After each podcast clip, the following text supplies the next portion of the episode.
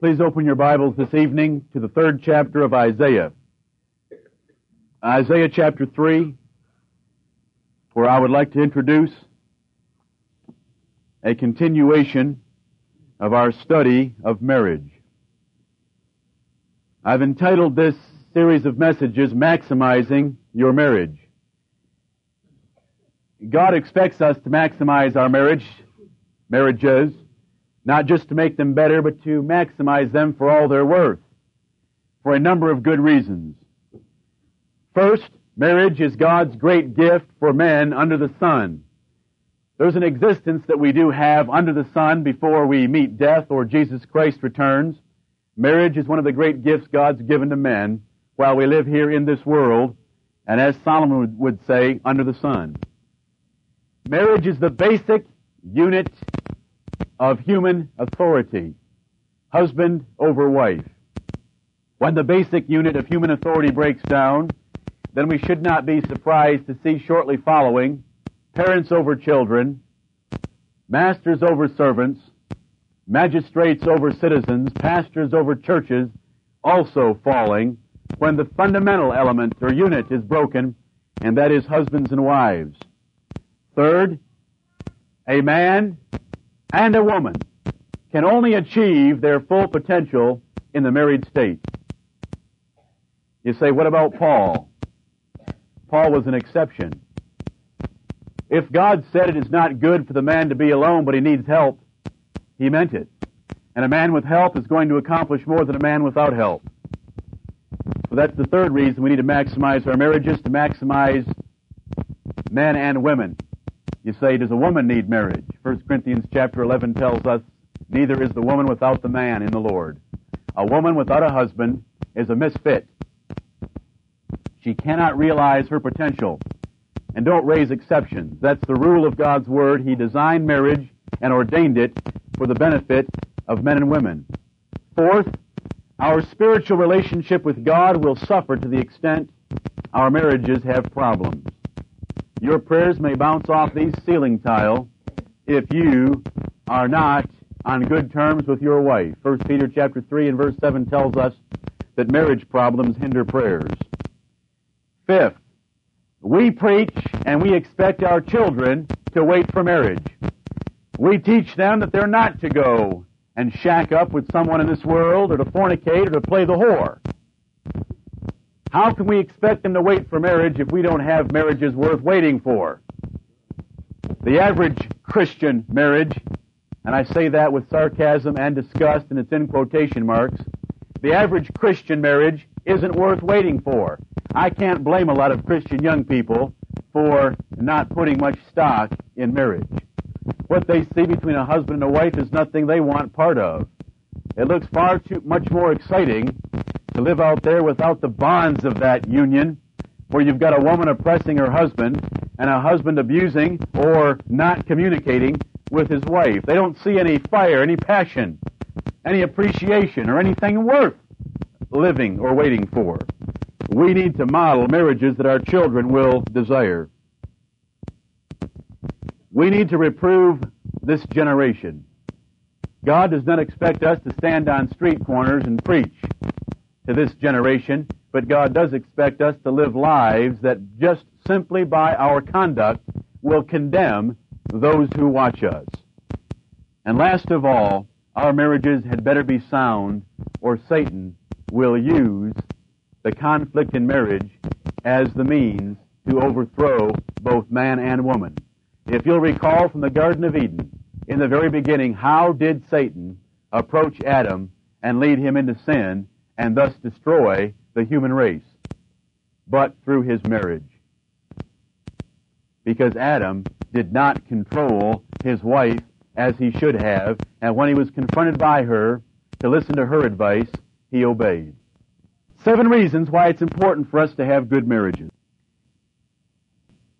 I don't have a degree in psychology. I'm thankful to God I don't. I don't have a degree in pastoral ministries. Thank God I don't. All I've got is the Word of God. But do you know what it tells this pastor? That it's able to make him perfect, truly furnished unto all good works.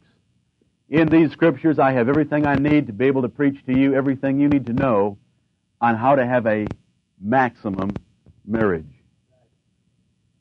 Since you're in Isaiah, look at chapter 8 and verse 20. Here's what I have to say about all the pastoral ministries, all the counselors, the Christian psychologists, and others. Isaiah 8 and 20, to the law and to the testimony. If they speak not according to this word, it is because there is no light in them. They're filled with darkness. They don't know what they're talking about. I've been preaching on faith in the morning from Hebrews chapter 11. Doesn't it fit well? When we come to a subject like marriage, a personal matter, every man has some ideas on how he ought to manage his affairs at home. Every woman has some ideas on the relationship she ought to have with her husband. And the Word of God gives us God's opinion as to how He wants husbands and wives to relate. What will we do with the message? Will we modify it? Will we compromise with it? Will we rebel against it? Or will we by faith say that whatever God's Word teaches on the subject of marriage must be right? It must be the best solution, even for 20th century marriages, and will hate any advice to the contrary. Now that's what the psalmist would say if he was here. So I'll just quote him instead. Psalm 119 and 128 will do the job. But now looking at Isaiah chapter 3, I want to briefly spend a couple of minutes reviewing what I've preached the last two Sunday evenings. The last two Sunday evenings I have preached hard at you women. But it wasn't me. I was simply preaching what the Word of God has to say about your role in marriage. But I'd like to summarize a couple of points that I didn't get to make in those two sermons two weeks ago and last week. And I want to introduce it by reading what to me is a very important passage in Isaiah chapter 3. I'd like to read verses 1 through 4, and then I'm going to read verse 12. This is the judgment of God upon a nation that rejects the Word of God. When a nation rejects the Word of God, this is what God has determined to bring upon them. For, behold, the Lord, the Lord of hosts, doth take away from Jerusalem and from Judah the stay and the staff, the whole stay of bread and the whole stay of water, the mighty man and the man of war, the judge and the prophet and the prudent and the ancient, the captain of fifty and the honorable man and the counselor and the cunning artificer and the eloquent orator. And I will give children to be their princes and babes shall rule over them. And then verse 12, as for my people, children are their oppressors and women rule over them. O my people, they which lead thee cause thee to err and destroy the way of thy paths. When God is going to judge a nation, He takes away the men. And if there was ever a time when that is visible simply by looking around, it's today where there is a lack, a great lack of men. Real men. Not males, but men. The mighty man, verse 2, the man of war, the judge, the prophet, the prudent, the ancient, the captain of fifty, the honorable man, the counselor, the cunning artificer, and the eloquent orator, they're gone. Children and babes rule our society, and women rule our society. We live in a day where the authority structure God has ordained in the home has broken down. If you're not aware of that, there's no sense in me reminding you of it because you're blind.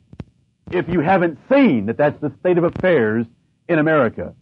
This is the judgment of God when children and women rule. And in most homes today, the father is a beaten, crushed individual. Let's not use the word man. He's beaten and he's crushed. His children and his wife oppress him and rule over him.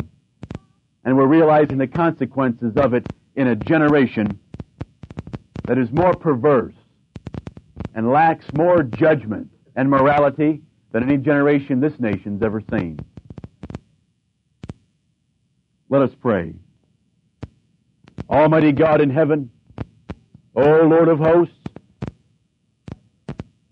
we thank Thee for Thy word that warned us there would come a day when children and women would rule over men. And that structure of authority that you ordained in the Garden of Eden and increased after the fall would be put away and put aside. And women would rise up and oppress their husbands. And children would rise up and no longer honor their parents, but would rule over their parents. And men would be oppressed. And the mighty men and honorable men and great men would disappear, driven, O Lord, into oblivion by those that oppress them.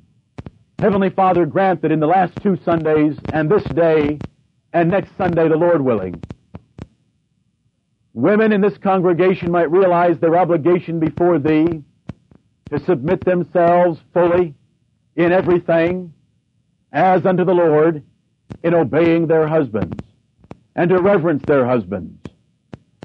And, O Lord, to treat them like Sarah treated Abraham, calling him Lord.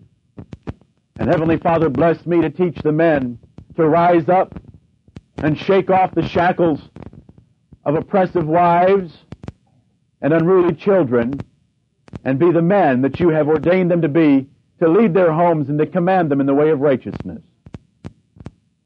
For the reasons that I've mentioned, O Lord, that Jesus Christ might be honored and magnified by the marriages in this congregation being pleasing in thy sight, that you might take pleasure in this congregation and pour out your blessings upon us and deliver us from the wickedness and the sins that do so easily beset us in this wicked day. Have mercy upon us, Lord, through Jesus Christ our Savior. Amen. Women in 1988 have more trouble submitting to their husbands than any time in the history of this country. And without straining in historical books, than any time in the history of the world have women taken such liberties and children taken such liberties as they do in 1988. Women do not have very many things in their favor. What you women must rely on is faith in the Word of God. If God's Word has told you and has emphasized a form of behavior in which you're to submit to your husbands, then you must do so by faith. There's nothing in this world that's going to remind you to do it. You've got to do it by faith. God said it. I believe it. That settles it. I'm going to do it, regardless of what anyone else says. That's difficult. And in 1988, it's very difficult. Our society, the culture we live in, family influences, contradict God's ordinance so much you don't have much in your favor to help you be the woman that God wants you to be. Today, women make their own choices in who they'll marry. That's a new idea. Today, women are not trained by their fathers to be submissive. Today, there are few examples of holy women like Sarah. Today, we have women's suffrage, and women get the idea that they're man's equal. Today, we have crumbling authority in every sphere that promotes rebellious women.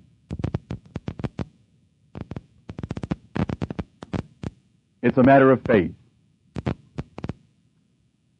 And I want to say this.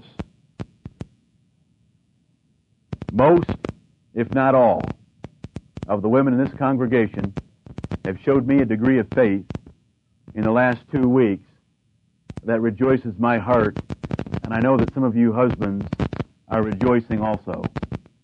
That we have a group of women that have heard the hardest preaching on the subject of the submission of the woman and rejoiced in it.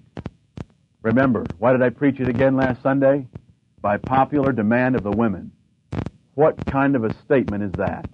That's a glorious statement by the women in our congregation. And I want to commend you women for your faith. I pray to God that it will increase and you'll do your part in making our marriages all that God intended them to be. by submitting wholeheartedly, fully, joyfully, gladly, with reverence to your husband. Let me mention a couple of warnings to you women. Public disagreement with your husband on any matter short of life and death is unpardonable. And I don't mean that in the scriptural sense. Public disagreement with your husband is verboten, forbidden. God forbid if you women disagree with your husbands in public. I did not make that point the last two Sundays. I was talking more about it home. When you disagree with your husband in public, no matter how small or insignificant the issue, you are rebelling against him and you will pay the consequences in having a crushed husband. Or your husband's going to crush you physically. And neither is God's choice in a marriage. Never disagree with your husband in public, even when he's wrong. Men understand that, for the most part, not to humiliate their bosses in a meeting by telling him he's wrong on some minor point when everyone else that is sitting there is under authority also. Men understand that for the most part. Don't ever disagree with your husband in public, even when he's wrong. Like I said, unless there's life or death involved. I want to warn about something else. Some of you women, and I hope that you'll hear me and not read between the lines. You never have to read between the lines with me. Hopefully. I usually say what I mean and mean what I say.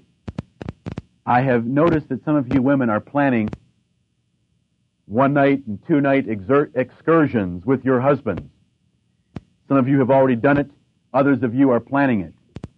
The idea is good as long as this is remembered a one night excursion or a two night excursion with your husband is no substitute for daily submission. When you women plan a party at the Tate House in North Georgia or some ho- hotel special here in Greenville, you make the preparations, you purchase the food, you make the reservation, you're doing what you want to do. You're getting away from your children, you're having a good time on a date that you've planned. That does not prove submission. That is no substitute for submission. And I don't want any woman doing something like that and then sitting under the preaching of this preacher and saying to themselves, well, I'm a submissive woman. Last week I took my husband out on Friday evening and we spent the night in a one night excursion and we had a great time. I'm glad for the great time, but that is not submission. Submission is when you've got a headache and you're worn out from a day's work and your husband is being downright rude and presuming on your service. And you do it cheerfully and quickly. Night after night after night. That is submission. That's what the Bible's talking about. It's not talking about one night excursions when you're doing something for yourself to boot. I like one night excursions. I think I'm rather normal that way. I like every night excursions. But don't let those be a substitute for daily submission. We often make jokes about children that have learned decibel levels without knowing the scientific explanation for the term decibel. You've seen children that the parents will yell for Johnny to stop doing something, and Johnny doesn't even wiggle. He just keeps right on doing whatever he was doing. Then the parents yell a little louder. The decibels have raised 10 or 20 points. And Johnny stops and looks at where the noise is coming from and then goes right back to what he's doing. And finally, mommy reaches a decibel level where Johnny can no longer avoid doing what he's doing, avoid obeying. And so he discontentedly wanders off to find something else to get into. We make jokes about that. Because a parent that has to yell at their child is a parent where the child is ruling. It's that simple. Whenever you hear a parent yelling at a child in a restaurant or in the grocery store, you're being reminded that children are our oppressors. I want to remind you women, if your husband asks you one time that he likes some particular behavior on your part, whether it's the way you fixed fried chicken, or whether he wants you to take up belly dancing. If he asks you one time, do it. If you make him ask twice or a 102 times, you're doing nothing but what little Johnny does. You women, submission is being attentive and tuned to the desires of the person you are submitting to and serving. When that person says something, because they don't say it 105 times, does not mean it's not an important issue with them. Many men, by their temperaments, will ask once or will ask twice. They may have done it on your honeymoon. They may have done it a year ago. And because they don't ask again doesn't mean they have forgotten about it. You have crushed them and they have withdrawn into their shell. Think about anything your husband has ever asked you to do for him and do it. The Bible says that it's the meek and quiet spirit of a woman that is of great price. These are points I did not emphasize the last two Sundays.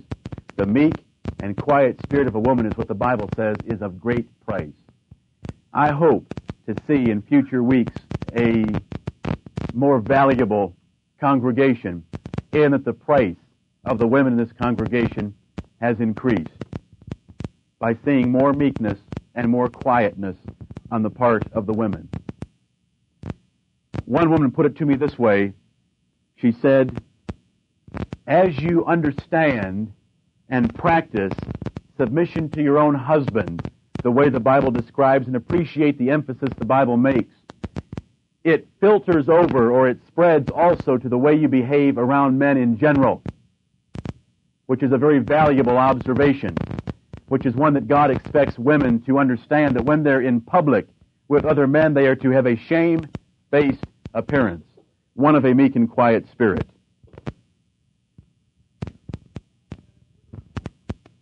Let me remind you women that the Bible uses the word fear in describing the woman's relationship to her husband. But I'm afraid today that the familiarity between husbands and wives has reached a proportion where you can't even appreciate the word fear. Now don't think about this too personally, but when I hear expressions like, she's my best friend, he's my best friend, she's my buddy, you don't find expressions like that in the Word of God. Those expressions can be adequate replacements for the word companion, which the Bible does use. But let us never forget that God tells us, and especially women, they ought to fear their husbands and see that they reverence them. And when you reverence something, you do not talk of someone you do not necessarily always talk about it as being your buddy or friend. He is your husband, which is not just an office of friendship, it is an office of authority. 1 Peter chapter 3 uses the word fear. Let's make sure there's some fear and not familiarity between husbands and wives. Now, husbands and wives are obviously going to be intimate, and they should be but there also has to be a measure of fear. That's what the Word of God teaches, whether you like it or not.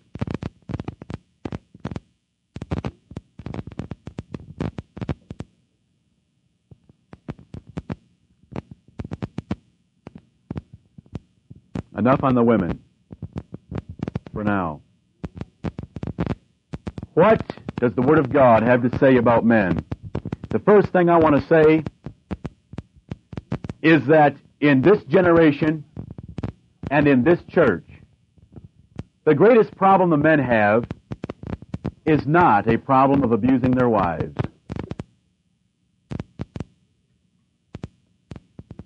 It is a fact that over the last several generations, women have been afforded more liberty and have been shown more kindness and freedom and exalted and honored to an equal plane or a greater plane than their husbands than any other generation we know about. I'm going to preach that you husbands ought to love your wives and not abuse them because the Bible teaches that. But when we think of husbands abusing wives, let's remember what that really involves. We see it, quite a bit of that in Scripture with all the polygamous relationships that even God's men entered into. We can see that simply by considering nations and continents like South America, Africa, and Asia, where women are afforded no rights. They're not even a companion. They are relegated to the role of a servant without any love or affection or nourishment or cherishing. That isn't the problem in America. That isn't the problem facing our society, and that isn't the problem facing this church. The greatest problem facing this church, if it can be called a problem, is to have our women submit more fully and the men make some minor modifications in the way they treat their wives. Isaiah chapter 3 describes the state of affairs in America. And that is women ruling over men. And women not submitting as fully as they should.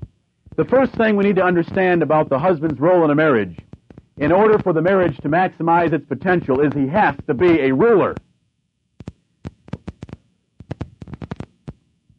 Marriage is not a partnership. Marriage is not a democracy. Marriage is a monarchy. And the husband is king. It is not a partnership. It is not two friends who happen to live together who happen to be of the opposite sex. It is the basic authority structure of our universe. And the minute it breaks down, the minute it breaks down, which you can all recognize in the world around us, all the other authority structures begin to break down. That point is so important to me. Where did employees get all the rights that they have today? Where did murderers get all the rights they have today in our court system? They got it from women, thinking they had rights to participate in the management of the family, regardless of whether the husband gave them that right, privilege, or not. The first thing we need is men who will step forward and be decisive, opinionated, decision makers who are not afraid of their wives. That's the problem in America and in Christian marriages, not that men are not giving their wives good enough treatment.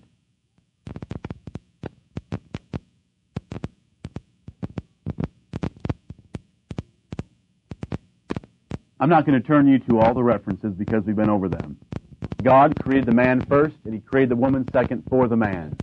That right there, the priority of creation established one thing. It is a man's world. This world was created for men. If you're a woman, this world was not created for you. You were created for one man called your husband.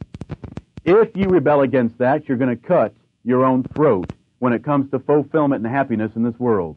That's not me saying that. It's God saying that. God made the woman for the man, not the man for the woman.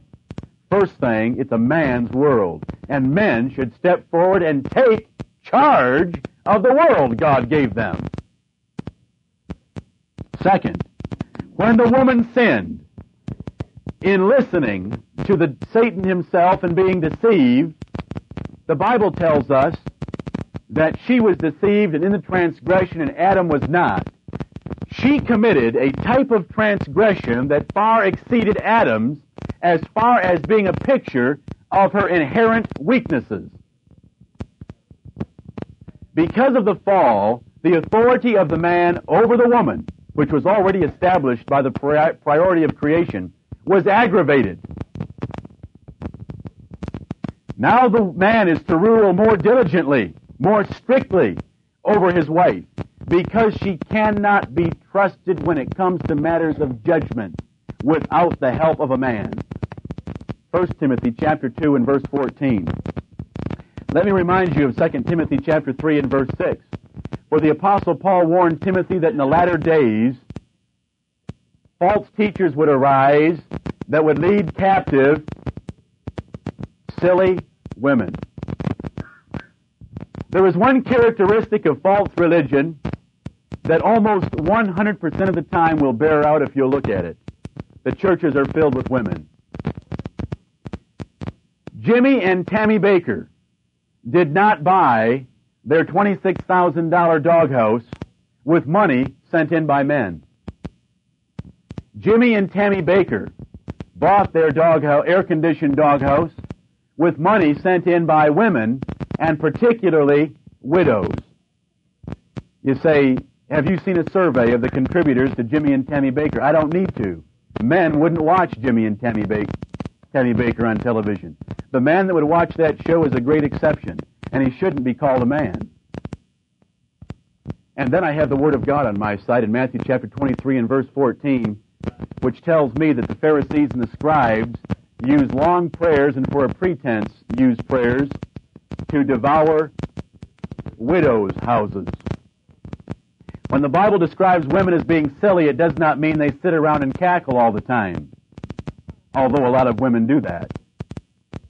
The word silly as it's used there as an adjective describing women, modifying the word women, is a word that describes helplessness.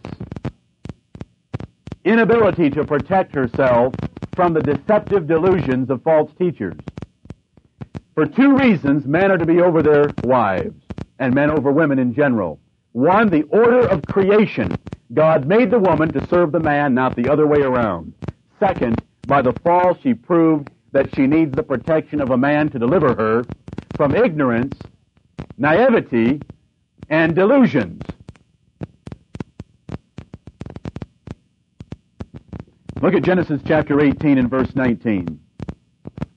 Genesis 18, 19. I know the husbands and wives of this congregation better than anyone in this room. The greatest source of frustration in the marriages from the husband's standpoint is not that he's not loving her enough. That's number two. Number one is frustrated women because their husbands aren't like Abraham in Genesis 18:19. Genesis 18:19. God speaks of Abraham, "For I know him that he will command his children and his household after him, and they shall keep the way of the Lord to do justice and judgment, that the Lord may bring upon Abraham that which he hath spoken of him." Here is what men need to do. The first job God's given a man with the woman is to rule over her. He gave that to him in Genesis chapter 3 and verse 16. The first thing we need are, is for men to step forward and to take charge, and guess what charge includes? Responsibility for the home. The greatest thing you men could do for your wives is to step forward and take responsibility for your home. We live in a day when the religious training of the children is left in the hands of the mother. She'll get them to Sunday school. The athletic training of children, particularly among the blacks, is left to the mother. You know, whenever you watch television, especially football, and they finally zoom the camera in on someone, they're always saying hi to mom. Because mom does most everything for the interest and welfare of those children. Discipline in most homes is executed by the mother. If men would step forward and become the leaders in their homes, they would take that great burden of responsibility that God never intended to be on the woman's back, and she would be freed up from a burden God didn't design her to carry and that is frustrating to her. Remember, husbands, your wives hear everything I teach about family devotions and training your children in the nurture and admonition of the Lord. Husbands, do you believe your wives have a conscience? When you go home and you do not train your children in the Word of God, and you do not execute discipline as I preached in 33 hours of messages on child training, what does that poor woman feel inside? The lack of a man. Where is the ruler of household, of the household? The man like this that will command his children and his household in the way of the Lord. Look at Joshua chapter 24. Joshua chapter 24.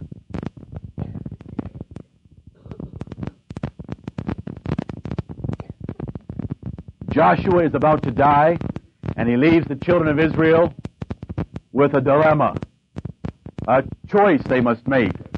Joshua says in verse 15 of the 24th chapter, And if it seem evil unto you to serve the Lord, choose you this day whom you will serve. Whether the gods which your fathers served that were on the other side of the flood, or the gods of the Amorites in whose land ye dwell. But as for me and my house, we will serve the Lord. Women need a man that will stand up and say, as for me and my house, we will serve the Lord. God made women to be followers. Some women need a little help to be a follower. But most women will naturally follow a man that will stand up and lead. And I beg and call upon you men in the name of the Lord to be rulers and leaders in your home. Let's look at Numbers chapter 30. I made reference to it last Sunday. I'd like you to see it. Numbers chapter 30. I'm trying to establish at this point that the first thing a husband needs to do to maximize a marriage, and remember, I'm not doing this because I feel good inside about it. I'm doing it because this is what the Word of God has to say about husbands and wives. Listen, I'd rather sing a couple more hymns and go home tonight. Numbers chapter 30. Verse 2. If a man vow a vow unto the Lord, or swear an oath to bind his soul with a bond, he shall not break his word. He shall do according to all that proceedeth out of his mouth. You make a vow, you better pay it. That's what Numbers 30 and verse 2 is teaching. Now, what if a woman makes a vow? Here's what it has to say about her in verse 6. And if she had at all an husband, when she vowed, or uttered aught out of her lips, wherewith she bound her soul, and her husband heard it, and held his peace at her in the day that he heard it, then her vows shall stand, and her bonds wherewith she bound her soul shall stand. But if her husband disalloweth her on the day that he heard it, then he shall make her vow which she vowed, and that which she uttered with her lips, wherewith she bound her soul, of none effect. And the Lord shall forgive her. Let's read it again in verse 12. But if her husband hath utterly made them void on the day he heard them, then whatsoever proceedeth out of her lips concerning her vows, or concerning the bond of her soul, shall not stand. Her husband hath made them void, and the Lord shall forgive her. Verse 13, every vow and every binding oath to afflict the soul, her husband may establish it or her husband may make it void. The point, the husband stands between the woman and God. A woman can make a vow to God and bind her soul, and if the husband hears it, he can simply disannul it. The reason he disannuls it is irrelevant. He has authority over the woman even in her spiritual obligations. That does not mean he controls her eternal salvation, but it does control the exercise of religion in the home. Now this is a serious passage. Wives are treated like daughters in Numbers chapter 30. A father can disannul a daughter's vow, and a husband can disannul a wife's vow. The husband is the head of the wife, and when it comes to spiritual matters in the home, you better step forward and take charge. This is what God said. Now, if God said this, why did He make this provision? Did He make it for us to ignore? Or does it give us another example of husbands stepping forward and taking the authority God's given them? Look at 1 Corinthians chapter 14. 1 Corinthians 14. You ask, why are you turning to so many passages? Because the Bible says it has to be studied here a little and there a little. Here a little and there a little. Isaiah 28, 9 through 13. 1 Corinthians 14, verse 34. Let your women keep silence in the churches. For it is not permitted unto them to speak, but they are commanded to be under obedience, as also saith the law. Paul's teaching about women was the same as the Old Testament. There hasn't been a change. Verse 35. And if they will learn anything, let them ask their husbands at home, for it is a shame for women to speak in the church. What I want to get from those two verses is this. You men, to maximize your marriages the way God describes, had better be competent and prepared to answer the questions of your wives at home. And not only that, are you prepared and competent to teach them and instruct them and command them in the way of the Lord? Or are they your superior? Now am I getting anywhere? Am I getting anywhere on why I make this point number one for husbands in a marriage? Are you the obvious superior to your wife when it comes to the spiritual leader in the home? If you're not, you're breaking down the very structure that God ordained for a happy marriage and for marriage that will be saved. Because the minute a woman begins to contribute her opinions toward the management of the family is the day the family is on thin ice over a deep lake. That's the Word of God. They're led captive by false teachers. They are the weaker vessel, and that's why God put the man over them. Men, are you over your wife, and are you the leader and the ruler? And do you command your family and your household in the way of the Lord? Or does your wife watch you crumble? Does your wife watch you neglect the duties that I preach for husbands and fathers to take in the home? Let me speak briefly this evening about the nature of authority. I've just established, and I've established for the last two Sundays, that the husband is an authority over his wife, and he's to rule over her, and she is to obey in everything, and to reverence her husband. Does that leave the husband free from responsibility? May he act any way that he chooses. Look at Romans chapter 13. Romans chapter 13. Why did God create authority structures? For the benefit of the one in authority or the benefit of the one in submission? Think about it. Why did God create authority structures? For the one in authority or the one in submission?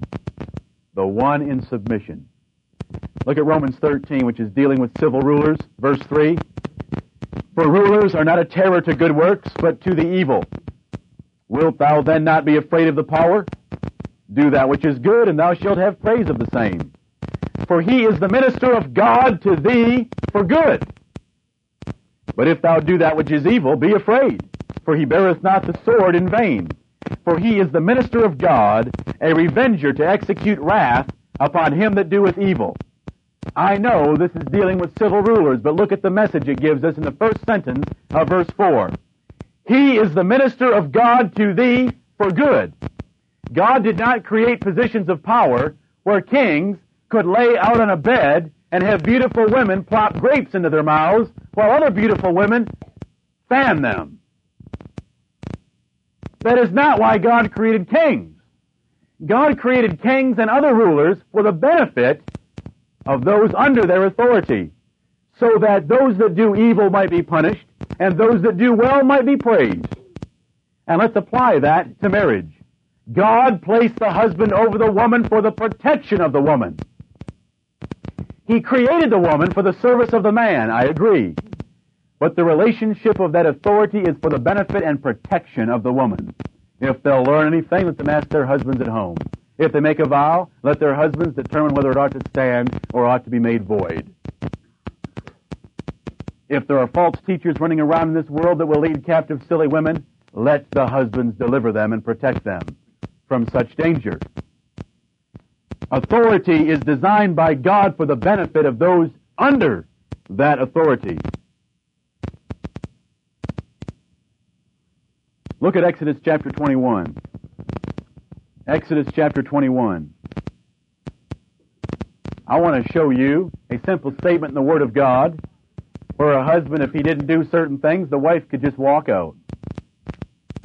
Exodus chapter 21, this has nothing to do with divorce. This isn't the divorce passage of Deuteronomy 24.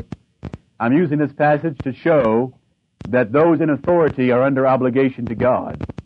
Yes, men, you may be the head of the woman. But remember, Christ is your head, and God is the head of Christ. Exodus chapter 21 and verse 10. If he take him another wife, her food, that is the food of the first wife, her food, her raiment, and her statement under the law, that if a man did not fulfill certain obligations that God held him accountable for, the woman could walk out free. Food, raiment, and the duty of marriage, the sexual relationship. Those three things were an obligation toward the woman. If he didn't keep them, she was free. Those in authority have obligations upon them also. Look at Proverbs chapter 20 and verse 28. Proverbs chapter 20. The point I want to establish right here is that the man who takes his proper position in the marriage and rules his family is yet under obligation to rule in a certain way. They just want to establish that. Even kings have to rule in a certain way. Proverbs 20 and verse 28, mercy and truth preserve the king, and his throne is upholden by mercy. What makes a good king that will have a long lasting reign and dominion? Mercy and truth. A king that lies, and I'll not turn you to all the passages in Proverbs, a king that lies will lose his throne. A king that shows no mercy will lose his throne. Kings are under obligation to show mercy and to practice truth in their reign. Think about fathers and children. There's an infinite distance between fathers and children. The distance is so great that the rolling of the eyes or the mocking of the eyes, as I've already mentioned from Proverbs chapter 30, was a sufficient crime for capital punishment. And yet, I read in Ephesians chapter 6 and verse 4, Fathers, provoke not your children to wrath, but bring them up in the nurture and admonition of the Lord. Yes, there's an infinite distance, or a very great distance between father and child, but the father is still under obligation to God to treat that child in a certain way. As you men, and I hope you will, step forward and be the leaders in your home that God expects you to be, remember you are under authority yourself, and God requires things of you. Look at Proverbs chapter 30. One of my favorite, oh, forget that, everything's my favorite. But you know what I mean. I like this passage of Scripture. In Proverbs chapter 30, we have described sets of things that have certain characteristics. Beginning in verse 29, we have a set of things that are beautiful, things that are comely. Verse 29, there be three things which go well, yea, four are comely in going. A lion, which is strongest among beasts, and turneth not away for any, a greyhound, and he goat also, and a king, against whom there is no rising up. Four beautiful things. A lion for its strength, a greyhound for its speed, a he-goat for its agility and grandeur standing on some rock pinnacle of a mountain, and a king against whom there is no rising up someone tries to commit sedition against the king, he crushes them.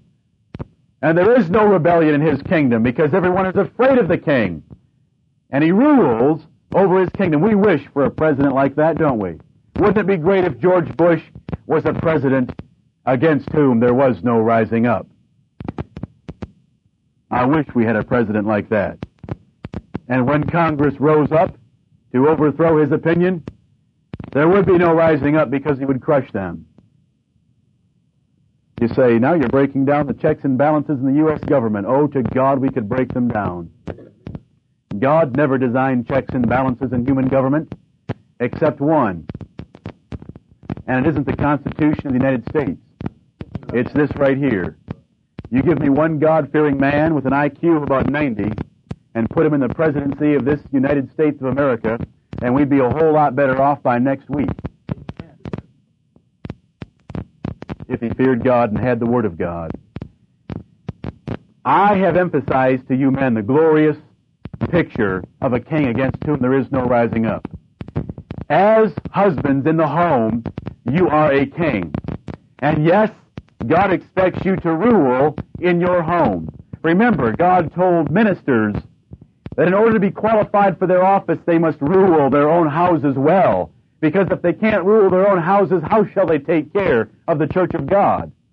You are to rule your houses as Abraham and Joshua did. Nonetheless, look at chapter 28. Proverbs chapter 28, and this is what I'm going after in point number two. Yes, you need to be a ruler, but you better rule with understanding. Verse 16. The prince that wanteth understanding is also a great oppressor. But he that hateth covetousness shall prolong his days. I want you to get the first half of that verse. The prince that wanteth understanding. That doesn't mean he's praying for understanding. That means he lacks it. he doesn't have any. The prince that doesn't have any understanding is a great oppressor. A husband that rules in his home but doesn't have understanding is also a great oppressor. Look at Ecclesiastes chapter 4. Ecclesiastes 4. I glory in man's authority because it is man's authority that makes man the image and glory of God. When the Bible says that the man, not the woman, but the man, is the image and glory of God, it is describing his position of authority. And then it says the woman is the glory of the man. I glory in that authority. But I also, I want to glory in that authority only when it is applied with understanding. Look at this verse and hear the pity, feel the pity of reading these words in Ecclesiastes 4.1. Solomon said, So I returned and considered all the oppressions that are done under the sun. And behold the tears of such as were oppressed, and they had no comforter.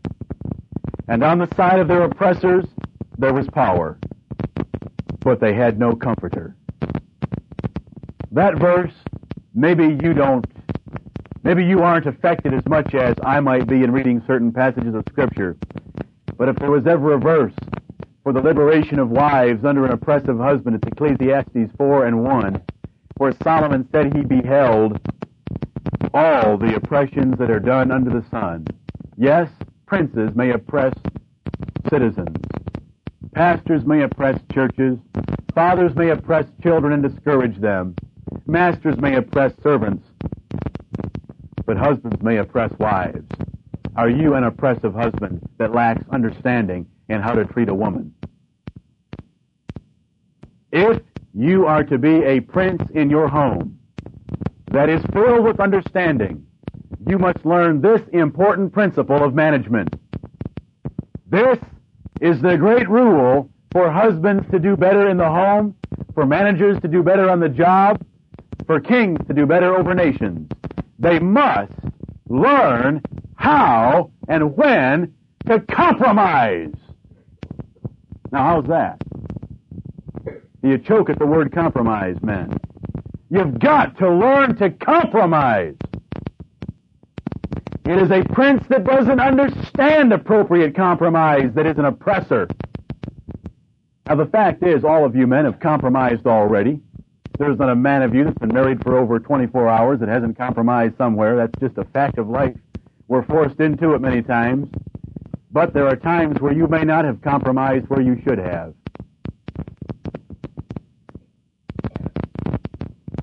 Look at 2 Samuel chapter 5. And let me remind you of the point that while God made David king, Israel had to make David king. Which means that authority and submission are voluntary. A person in authority over one in submission is thereby a mutual agreement of consent. Which, if you've got half a light burning tonight, if you've got half a light burning, you'll recognize to keep that person in submission, in submission, you've got to bend a little bit. Look at 2 Samuel 5. Then came all the tribes of Israel to David unto Hebron and spake, saying, Behold, we are thy bone and thy flesh. Also in time past, when Saul was king over us, Thou wast he that led us out and brought us in Israel. And the Lord said to thee, Thou shalt feed my people Israel, and thou shalt be a captain over Israel. Now God had said, David, you're to be a captain over Israel. Did that make David captain? Look at verse 3. So all the elders of Israel came to the king to Hebron, and King David made a league with them in Hebron before the Lord, and they anointed David king over Israel. Do you know what made David king? Um, a covenant. It wasn't a marriage covenant, but it was a covenant. A league is a covenant. A mutual agreement. You be our king, we will submit to you. If we break the laws of God as recorded in His Word, where you've been given civil authority by God's Word, you execute that judgment, even if it means death. But we'll submit to you, we'll pay our taxes. When you call for an army to be raised to fight a war, we'll be there. But it is by mutual agreement. Could David become king by himself? What was he going to do? Walk into Jerusalem and rent a hotel suite and put a little sign over the door that he's now king? What good would that do? It has to be by mutual consent. And so it is in a marriage. The marriage covenant, if you want to break it right down to its simplest elementary facts, is a mutual agreement of a woman agreeing to submit to a man and the man agreeing to rule and love his wife. That's what the marriage covenant is. The essential elements of a marriage covenant are that agreement to submit and to rule. God said David was captain, but Israel had to make him captain by league or by covenant. All governments are popular. All governments are popular. No government has ever existed that the people didn't want. Because if the people didn't want the government, what could they do about it? Overthrow it. No government is ever strong enough to overthrow the people. You say, but they have the army. Who is the army? The people. All governments are popular, which means all those in submission under authority have agreed to that authority. Our nation loves the way our government is run right now. If they didn't like it, they'd overthrow it and we'd have a new one. They would force our government to restore some of the liberties and common sense this nation was founded on 200 years ago. Masters have authority over servants, but servants can quit, can't they? When a servant quits, hands in his resignation and walks out the door, how much authority does the master have? You say, what are you driving at? What does the master do to keep employees there and not hand in resignation notices and walk out the door where he no longer has authority over them? He compromises where he must to maintain their respect and devotion to him. It is the wisdom of knowing when to compromise. Look at 1 Kings chapter 12. 1 Kings chapter 12. Who was the first king of Israel? Saul. Second, David. Third, Solomon. Who took over after Solomon? Rehoboam. Let's notice the young married man, Rehoboam. As we read this passage, it's dealing with a king and government, but I want you to think of a young husband. This is how most men who have been taught anything about authority enter marriage. I'm going to set down the law here. We'll see who's boss and who's going to obey. This is how most men enter marriage. Follow, please, keeping in mind a king against whom there is no rising up is a beautiful sight. God said so. But he also said a prince that wants understanding is a great oppressor. Verse 1. And Rehoboam went to Shechem, for all Israel were come to Shechem to make him king. And it came to pass when Jeroboam the son of Nebat, who was yet in Egypt, heard of it, for he was fled from the presence of King Solomon, and Jeroboam dwelt in Egypt, that they sent and called him, and Jeroboam and all the congregation of Israel came, and spake unto Rehoboam, saying, Thy father, and who would that have been? Solomon. Thy father Solomon made our yoke grievous. Now therefore make thou the grievous service of thy father, and his heavy yoke which he put upon us lighter. And we will serve thee. Here is a nation agreeing to a man, we want you to be king and we will serve thee.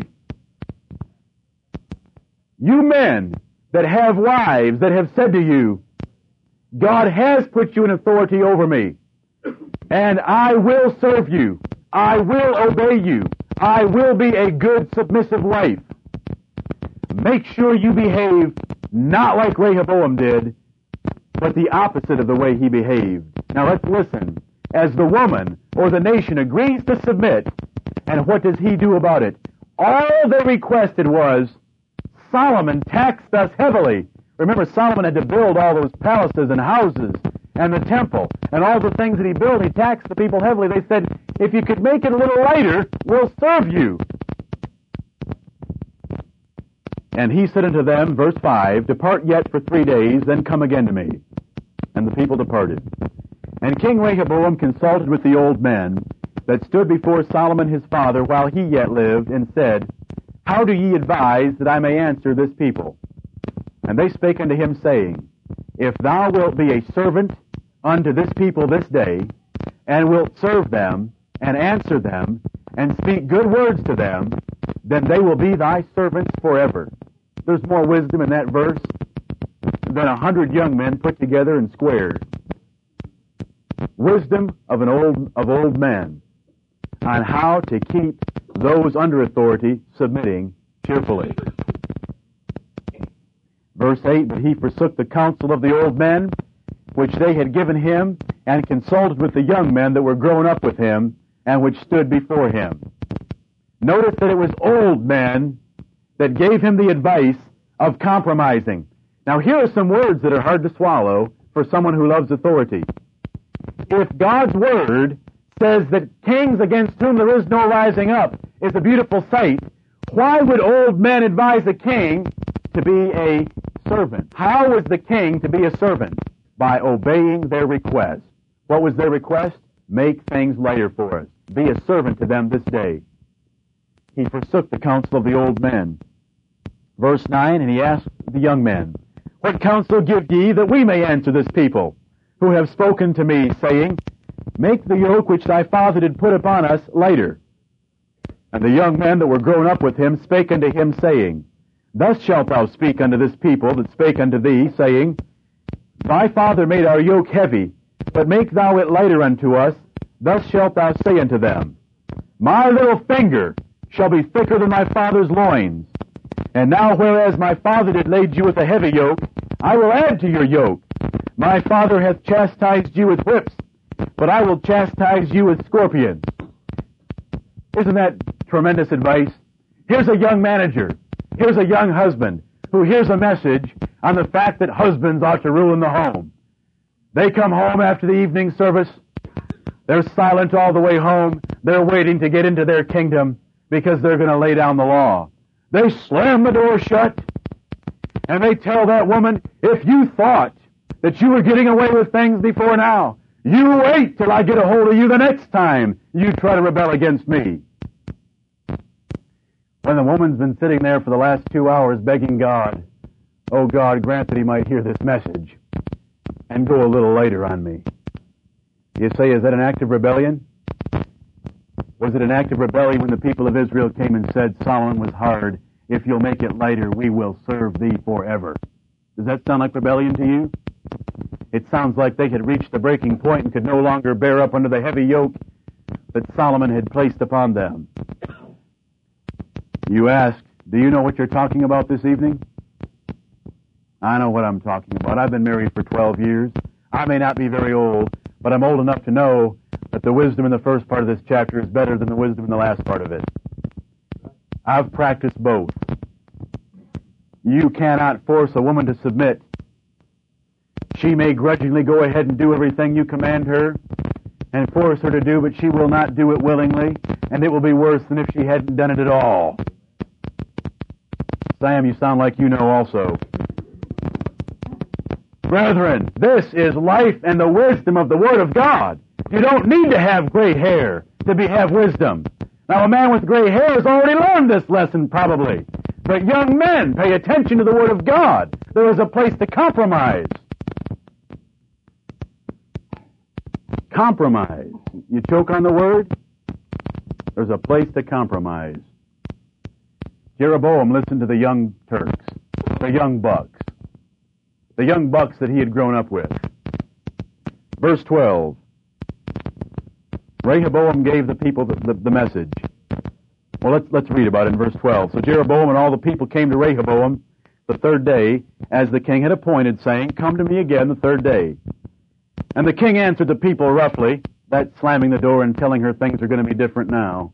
If you thought it was bad before, wait till you meet the new man. Rehoboam answered the people roughly, and forsook the old men's counsel that they gave him, and spake to them after the counsel of the young men, saying, My father made your yoke heavy, and I will add to your yoke.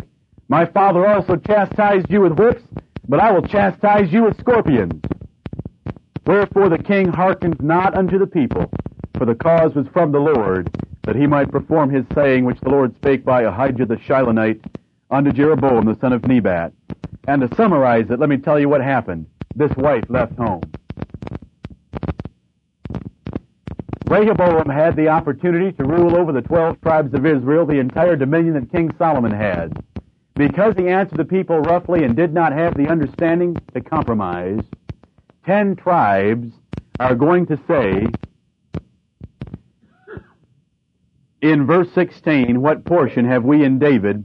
Every man to his own tents. They walked out on Rehoboam. They were willing to have submitted forever if they simply would have been treated with a little kindness and consideration in relaxing the tremendous burden that Solomon had put on the nation. But because he didn't follow that advice, the people rebelled and left. There's a breaking point. And the, the important message for us to get, men, is that with your wives there is a place for understanding and compromise. Look at 1 Chronicles chapter 13. 1 Chronicles chapter 13. And David consulted with the captains of thousands and hundreds and with every leader.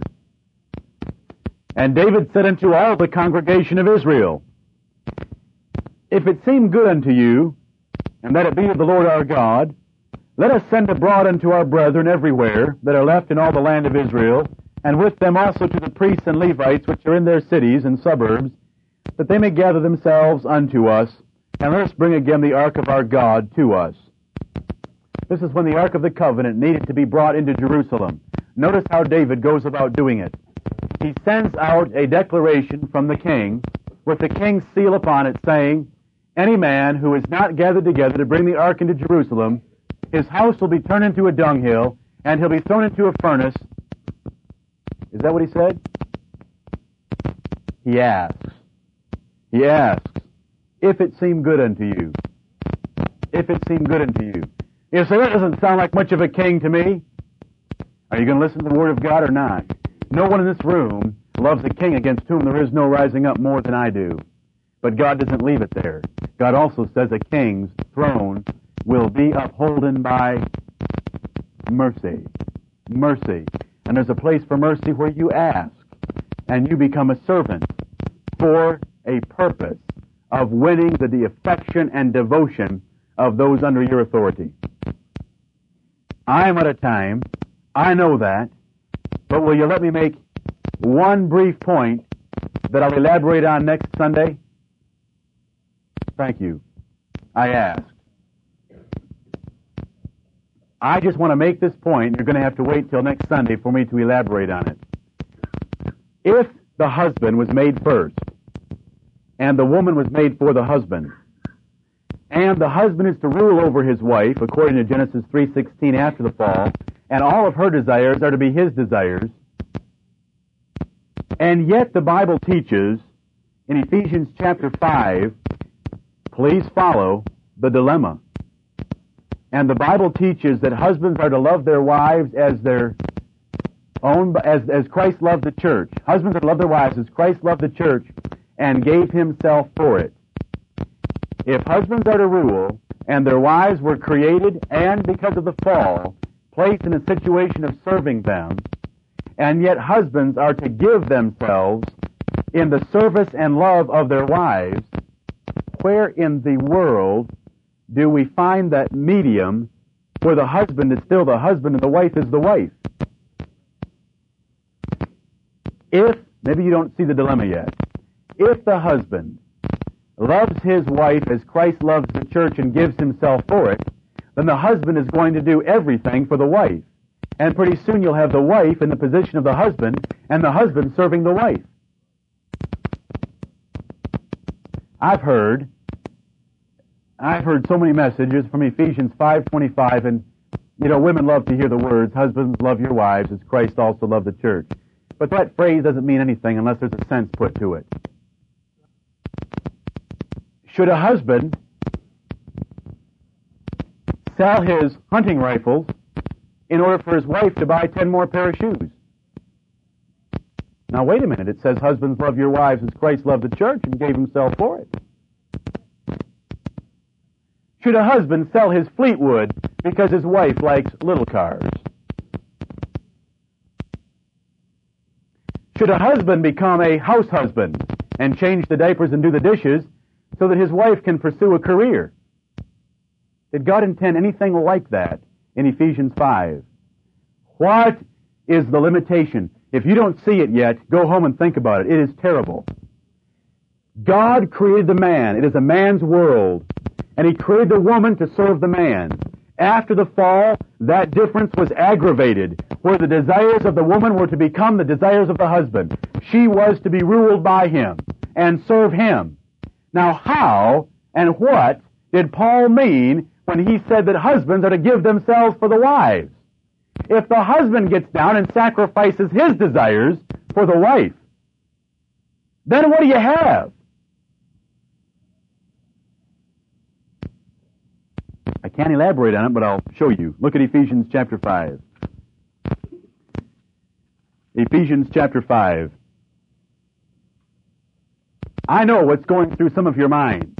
A king against whom there is no rising up. I understand that. But now you're talking about compromise. How far should a husband compromise?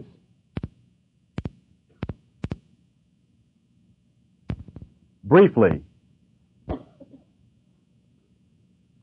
as long as it serves his interest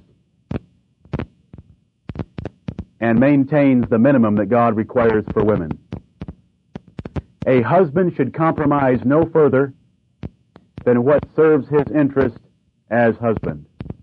No king compromised beyond that point. Rehoboam should have been a servant for what purpose? To have become a true servant or to have simply won the affections of those people so they would have been devoted to him for the rest of their lives. I mean, that statement back there didn't mean that Rehoboam should have got out in the street and begun ditch digging and put the Israelites one day at a time in his throne. It had nothing to do with that at all. That is a prince that lacks understanding. In the other extreme, notice how the answer is given right in Ephesians 5, 25 through 28. Husbands, love your wives even as Christ also loved the church and gave himself for it, that the church might become God and Jesus might become man. Why did Jesus Christ love the church and give himself for it?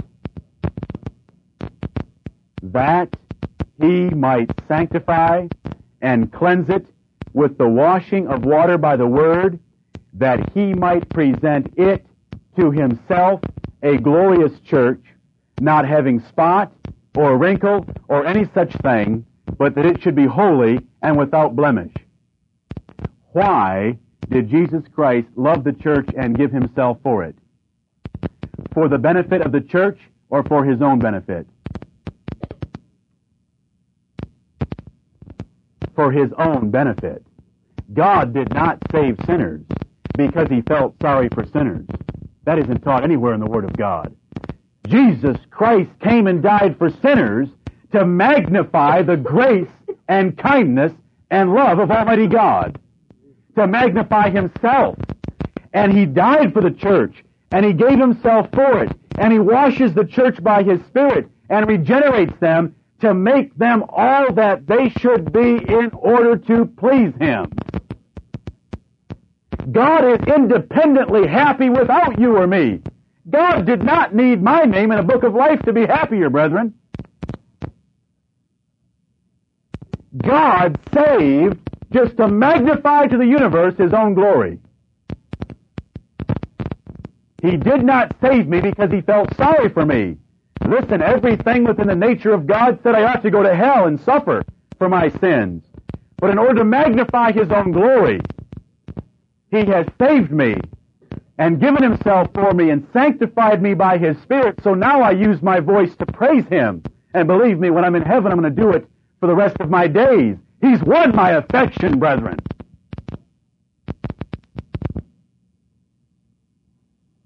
Now look at the next verse. Let look at verse 25. Husbands love your wives even as. Remember that's an adverb construction saying this is the manner. Now when you come down to verse 28, so, in the way Christ loved the church, so ought men to love their wives as their own bodies. He that loveth his wife loveth himself. This is a man's world. God created the men, God created men in this world for the benefit of what this world could offer them. God created the woman for the benefit of the man. The man is to love his wife to the degree and in the way that he perfects her and makes her all that she should be within her sphere in order for him to realize everything God intended by a man having a good woman that submits, loved by a husband. Are you following me? There is a dilemma when you start studying the authority of the husband and the love that God requires of that husband. How far should the husband go in compromising and trying to serve his wife? so far as he is able to make that wife everything God expects her to be, and to keep all the minimum requirements that God requires of him for his own benefit. Jesus Christ loved the church and gave himself for it for himself. Husbands are to love their wives and nourish and cherish them and stroke them and build them up and praise them so that that wife will be everything that she should be within her sphere to help the man. You beat down your wife. You don't love her. You don't nourish her and cherish her. She'll never amount to what God intended for her. And if she doesn't amount to what God intended for her, guess what's going to happen to you? You won't amount to what God intended for you by her help. I'll spend a great deal more time on that next Sunday. For tonight, husbands, you are to rule and command in your households. But a prince or a king that has understanding is one that will be saved from oppressing his wife and children. The Bible warns men from abusing their authority. Don't abuse it over your wives. Learn to compromise. Every manager knows that. To keep men dedicated and devoted, there is a place to compromise and to give because people reach the breaking point. And because of the familiarity between husbands and wives, oftentimes a wife reaches the breaking point and a husband is oblivious to it. Men, there is teaching coming on you knowing your wives. The Bible tells you husbands dwell with them according to knowledge. Know your wife. Know what a woman needs and give it to her so far as you should to make her a better woman to serve your interests better. If you make your woman everything she should be for you, you'll be making her everything God wants her to be. And if you make her everything God wants her to be, she'll be everything she could possibly be in this world. Learn to compromise with your wives and win their affection. You know, men, men often say, if you give in, you'll spoil your wife. If you give in, you'll spoil them and then they'll rebel. Let me ask you this. If you went into work tomorrow and your the, the boss of your boss called you into his office and said, we've held a special meeting this morning, and because of the fine service you have provided to this company, and your dedicated loyalty to me and to your supervisor when he names him, we're going to give you a 25% raise effective immediately and a company car. Would you walk out of that office spoiled and prepared to rebel, or would you walk out of that office prepared to work 16 hours that day? You men, you know how you'd respond. It's a pity you don't think that way with your wives. I have preached to the women that if they'll submit to you and reverence you like God commands, there is a law of Scripture and a law of nature that you husbands will honor and exalt and reward them for it. There is an equally opposite law for the men. If you'll reward your wives, they will serve you forever. And let me tell you, when you get that circle rolling, it's quite a circle. And that's called revival in marriages. When you get that circle working in the proper direction. May God bless us to be princes with understanding.